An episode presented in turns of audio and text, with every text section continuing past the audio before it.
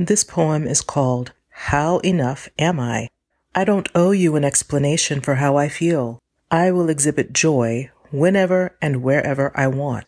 My approval and worthiness are already settled and always were. If I don't smile, it's okay. If I cry, there's a 40% chance it's because I am deeply angry, and that is okay. When, where, how, and why I express my thoughts or feelings is up to me. If I'm loud, it's okay. If I'm silent, it's okay. I will own every shortcoming and fault, but I will not be shamed. Those days are over and they are never coming back.